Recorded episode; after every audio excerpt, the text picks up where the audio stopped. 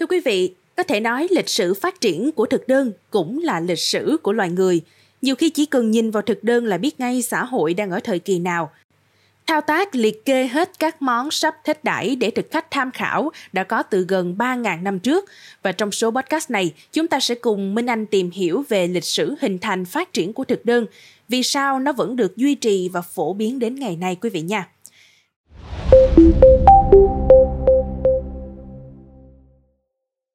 Theo bài viết về lược sử thực đơn nhà hàng trên trang Mental Floss, có vẻ một trong những thực đơn sơ khai đầu tiên trên thế giới ra đời ở châu Á cách đây gần 3 thiên niên kỷ.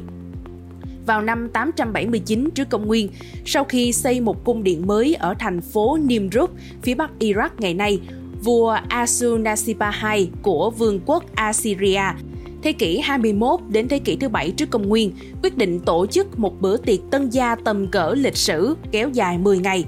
Mời đâu sương sương vài nghìn người bạn thân từ khắp vùng 69.574 người đã tham gia buổi tiệc, theo lời kể chi tiết một cách khó tin của vua. Ông còn cho khắc hẳn một bia đá để kỷ niệm sự kiện trọng đại này.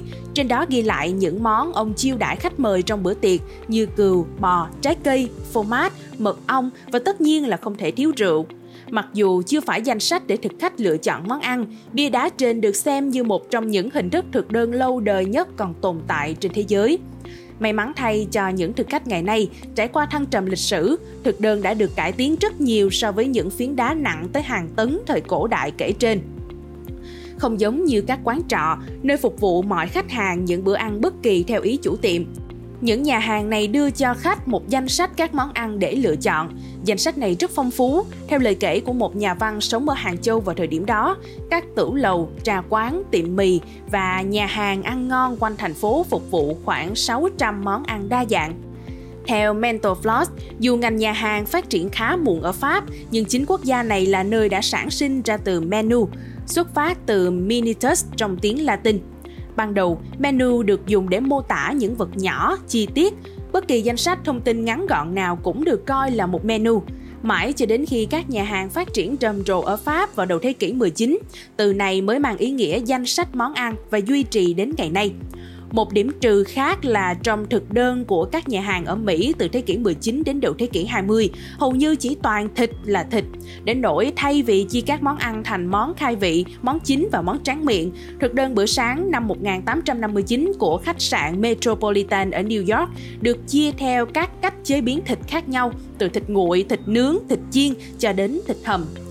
Thực đơn đã thay đổi mạnh mẽ trong khoảng một thế kỷ qua, đặc biệt có những thay đổi rất tinh vi các thực đơn hiện đại chứa những thủ thuật tâm lý nhằm tác động đến hành vi của khách hàng mà họ không hề hay biết. Chẳng hạn như các nhà hàng loại bỏ ký hiệu đô la để thực khách bớt ngại khi gọi món. Một nghiên cứu của Đại học Cornell cho thấy bỏ ký hiệu đô la có thể tăng mức chi tiêu trung bình của khách lên 8,15%, ngay cả bố cục của menu cũng có thể đánh lừa bộ não của thực khách. Điển hình là liệt kê những món có giá cao ngất ở đầu trang để khi khách xem đến phần còn lại của trang sẽ cảm thấy các món ăn có giá phải chăng hơn. Mọi thứ chỉ bắt đầu thay đổi khi luật cấm nấu và bán rượu ra đời ở Mỹ năm 1920, làm cho doanh số bán rượu bị giảm sút các nhà hàng buộc phải tìm kiếm nguồn doanh thu mới từ các thực khách nhí, một thị trường chưa được khai thác vào thời điểm đó. Khách sạn Waldorf Astoria là nơi tiên phong thiết kế thực đơn dành cho trẻ em vào năm 1921 với các món ăn như sườn cừu nướng, cơm và gà xé. Vào thời điểm đó, thức ăn đơn giản được cho là tốt nhất cho sự phát triển của trẻ nhỏ. Hiện nay, một số nhà hàng vẫn sử dụng loại thực đơn này, nhưng việc đưa nó cho khách hàng nào phụ thuộc vào việc ai là người đặt chỗ, chứ không phải giới tính của thực khách. Nhiều nhà hàng còn có thực đơn bí mật bên cạnh những món quảng cáo công khai với khách hàng, miễn là nhà hàng có nguyên liệu, khách có thể gọi bất cứ món nào không có trong thực đơn chính thức. Theo Volt, các thực đơn mang đến cho khách tham quan một góc nhìn khác, không chỉ là những gì mọi người ăn mà còn là những gì họ làm, họ làm việc đó với ai và những gì họ coi trọng. Void ví dụ chúng như những tài liệu lịch sử nhỏ phản ánh cuộc sống hàng ngày. Ông chia sẻ với trang Artnet News rằng ngôn ngữ, đối tượng mục tiêu, tầng lớp sử dụng, kiểu chữ, thiết kế đồ họa, người sở hữu, lý do lưu giữ, đơn vị in là những điểm ông quan tâm khi sưu tập thực đơn.